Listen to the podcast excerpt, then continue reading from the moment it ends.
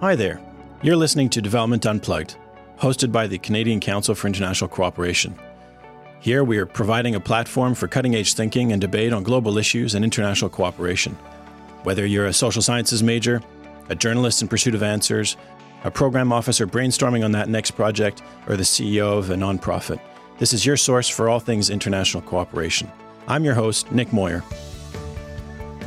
In this episode, we discuss gender equality and feminism, specifically focusing on the 25 year anniversary of the Fourth World Conference on Women, held in Beijing in 1995. That was 25 years ago.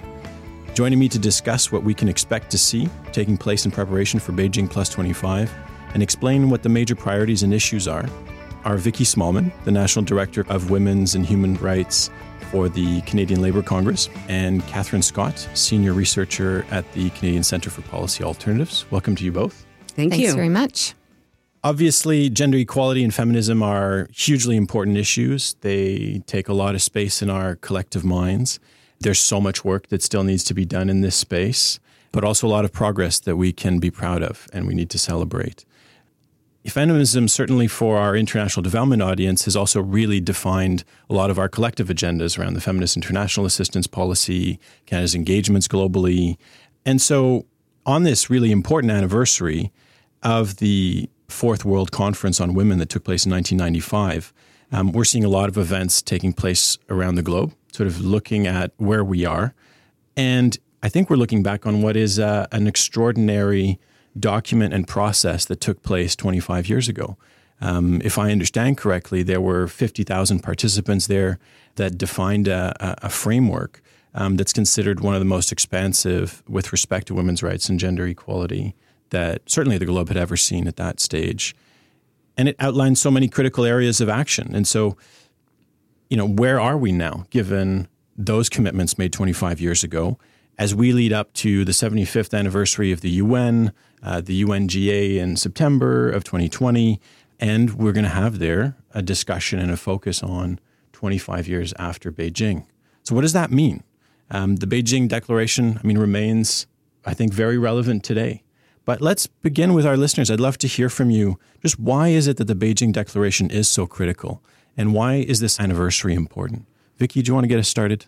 Sure. I mean, I think if you go back to 1995, you know, and you can just imagine all of those people that traveled to Beijing. I mean, and many of them were not part of the official, you know, conference that took place. They just came as part of this gathering of civil society and of women who were basically telling the world, we're watching and we expect you to set out, you know, a clear agenda toward, you know, women's rights and gender equality. And that framework, that, that Beijing Declaration and the Platform for Action, is really a very comprehensive and detailed document that sets out what states and other actors are expected to do right? The problem is, and every five years it gets reviewed as part of the UN processes and through the Commission on the Status of Women. But there has been very little progress, really, when you think about it. There's been progress maybe in some areas, and maybe Katherine can elaborate mm-hmm. a little bit on that.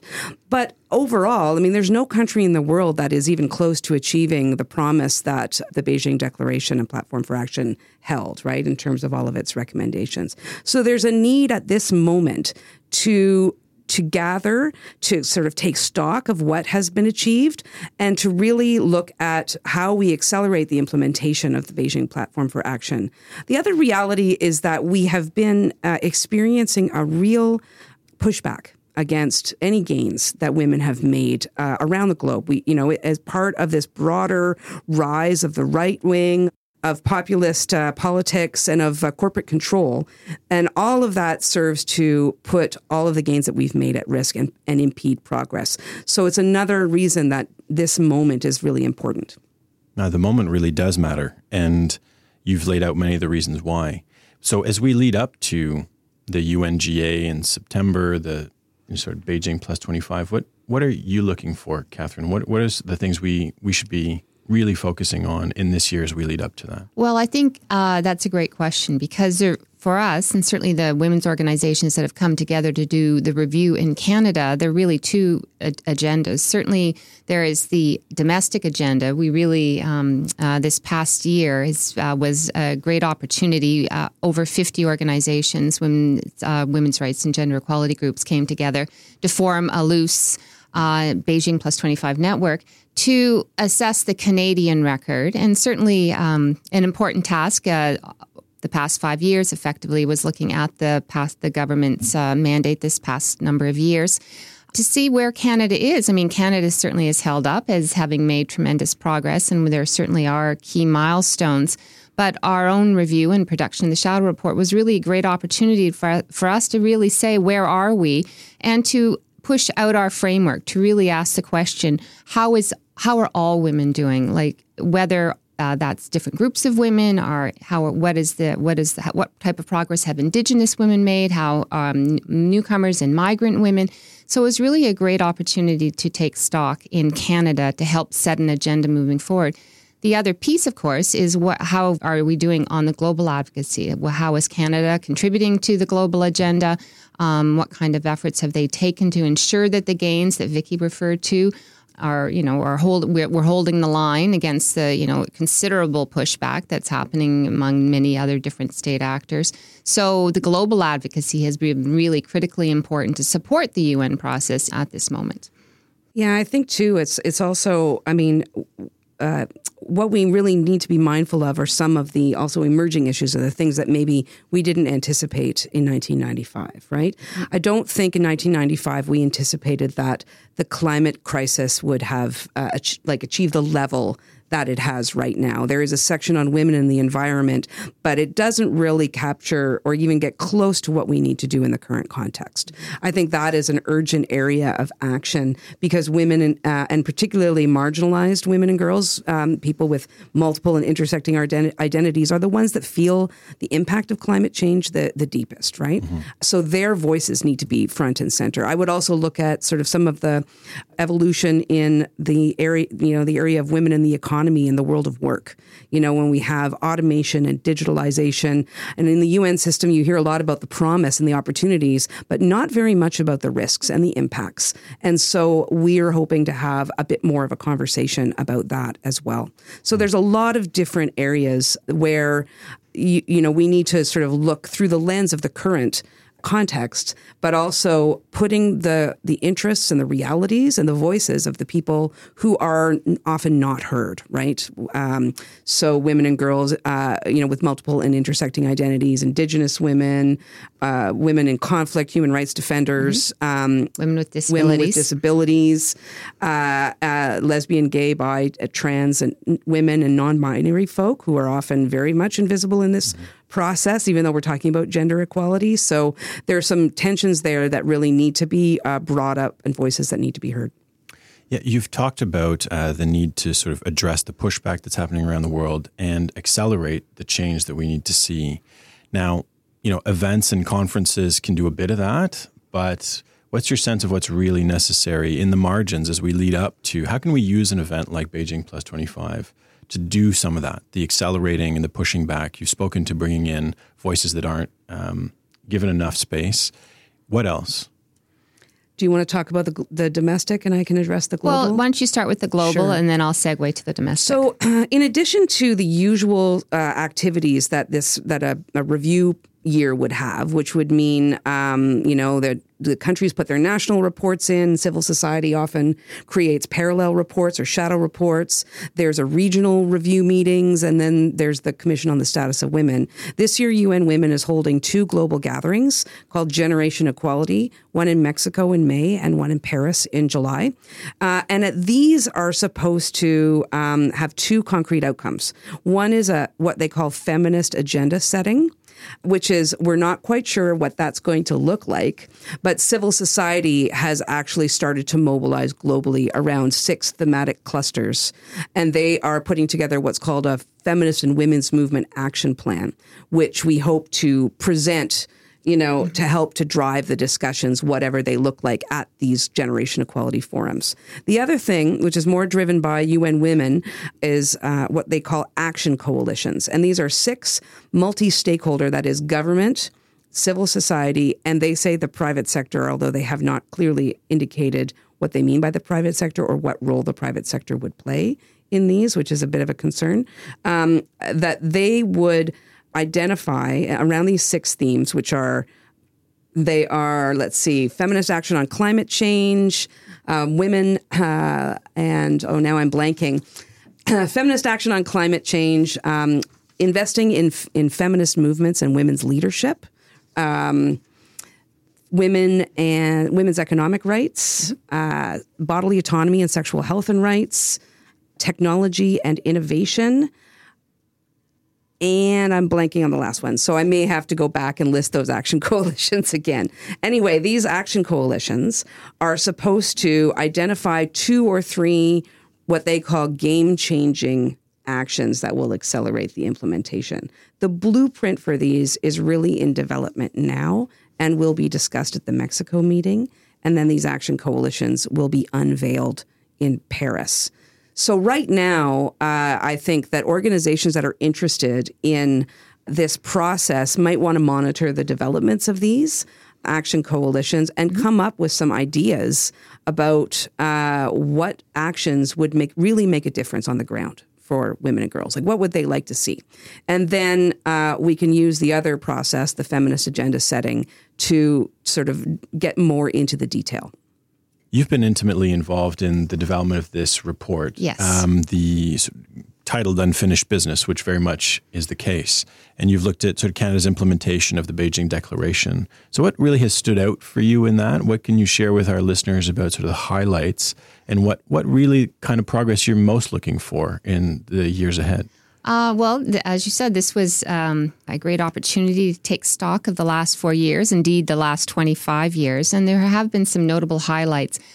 You know, it was really an interesting um, opportunity for women's organizations to come together because there had been previously, the prior 10 years pr- prior to that, uh, you know, you know, had been v- difficult for many organizations. There had not been a great deal of attention on women's rights or gender equality issues, generally speaking. Certainly, there had been sustained attack on labor rights, uh, the rise of right wing populism. It had been a you know relatively challenging time. I think we can, without getting into any of the gory details, and so you know, the election of the Liberal government really was an important shift in tone and focus. And certainly um, the government moved quickly on a number of initiatives, including uh, the uh, transformation of status of women into a full department.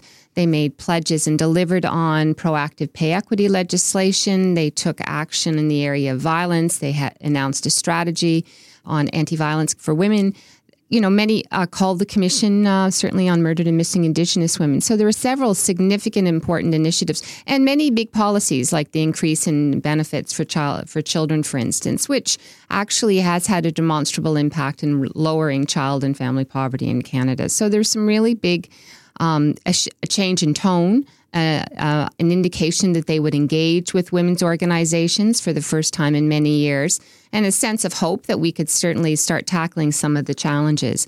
And so, this our document certainly highlights and notes what we thought to be the most important um, announcements, including the significant announcements last year, the Women Deliver conference, in terms of the Equality Fund and the money that was to, uh, committed to reproductive and health rights globally, which is an, a huge, a significant investment um, and much, much needed, as all your listeners know.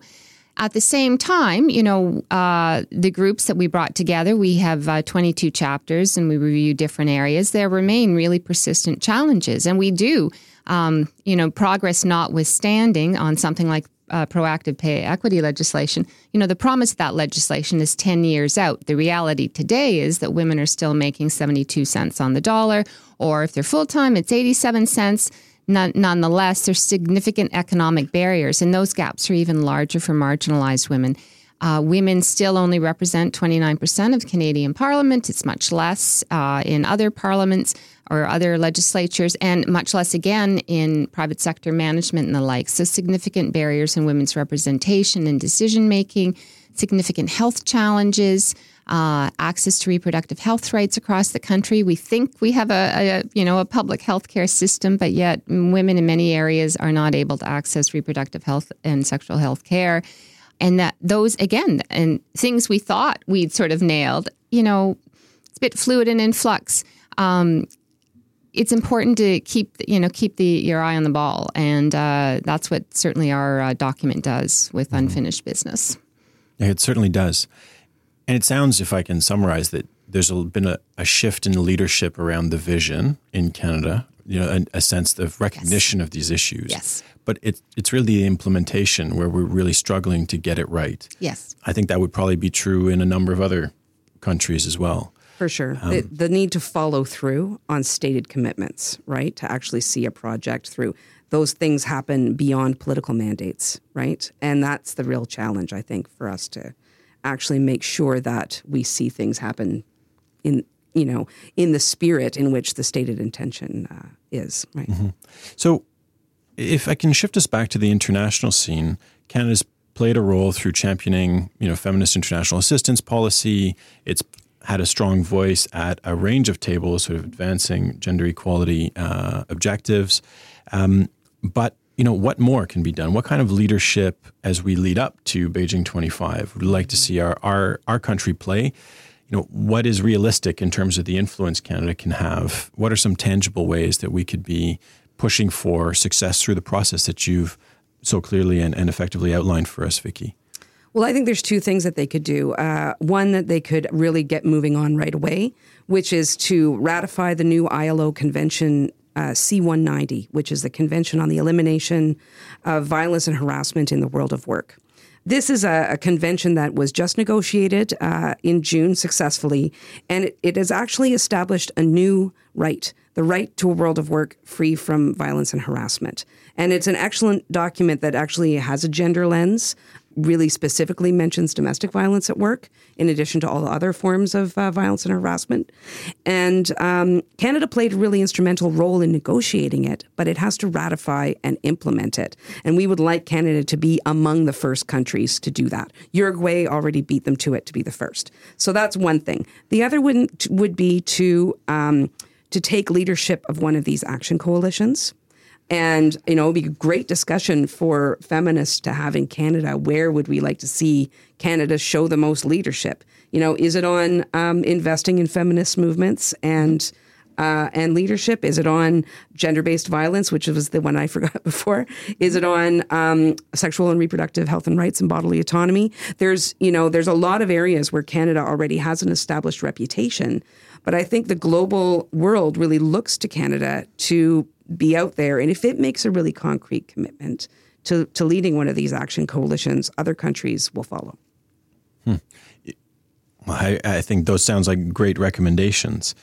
Now, Canada has you know many opportunities to influence change. We the, what you've brought up are issues that in some respects really have sat traditionally in sort of the development spaces. Um, so you talked about labor sort of codes and issues but also Canada can have influence in other tables. And there's other elements that we need to be championing around the world around gender equality. There have been references to Canada potentially having or building a feminist foreign policy. Mm-hmm. Minister Freeland made passing reference to this. Um, we don't know that such a thing actually exists, that it's been defined.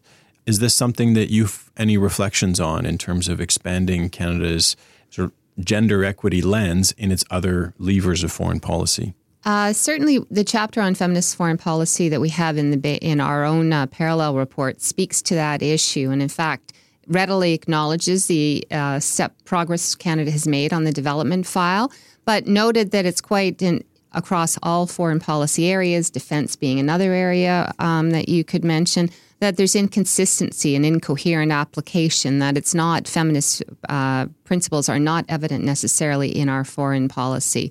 Certainly, uh, more can be done even in the humanitarian space and the work that they're doing around uh, women in conflict zones. So, uh, the primary recommendation was absolutely to move forward and bring a much more coherent feminist approach to all dimensions of foreign policy at this time. Yeah, I would add to some of the things you've mentioned. I think a, a feminist, a more feminist lens on the trade agenda, also, Yes. right? So you know, defense, like foreign policy, it's not just about adding the the word gender and hoping for the best, right? Uh, you need to actually apply the lens to the actual policy. That's what we're not really seeing.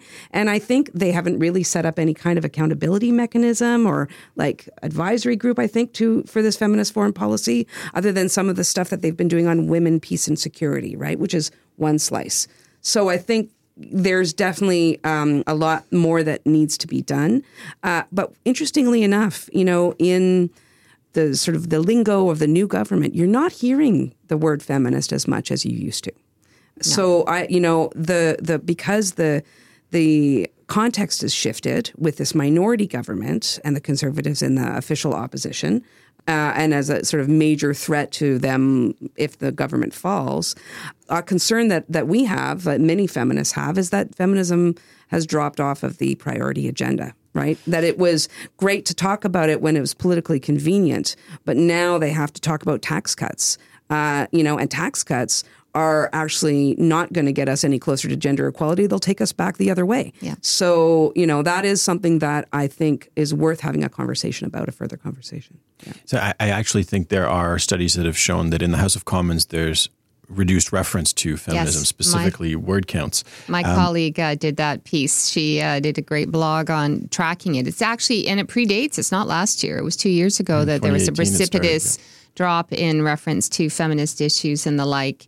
Uh, and the push, and you know, I think certainly on the international front, when you look at uh, the the discourse around the negotiation, the trade deals, and the idea that there be a gender chapter in the the free trade deal with Chile, you know, the government took a lot of heat for that. I mean, it was uh, set up as saying like this was a frivolous preoccupation. Why on earth were they looking at you know labor rights or gender rights or you know the it detracting from the important matters of state, detracting from important multinational corporate interests, and you know which is completely on its head. And so in some ways we're we're we are we're already stepping back because feminism or concerns or the idea that you would look at the impact of trade actually on the people in the country for whom these deals negotiated somehow seen as distracting and I think the liberals have uh, been you know have been swayed by some of that discourse. I would also sort of add some of the stuff that they've been talking about around um, social financing and social impact bonds are also Yes. in uh, complete disaccordance with the principles of feminism, and you know which um, which is a, you know a real concern as well. Because if we're putting corporate interests, if we're putting profit ahead of the outcomes, then um, then we have a really disturbing priority. I, I am struck by in a minority government the need for us as civil society to anchor some of the change that we've made. You know, we know that there will be change in sort of political leadership in Canada at some point. In a minority government, that could happen sooner uh, rather than later.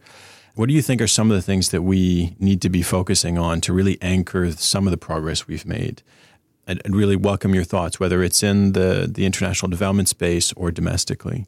Uh, do you mean things that uh, actions we hope uh, that will be accomplished within this uh, potentially limited mandate, or Yes, uh, example, the absolutely. actions certainly?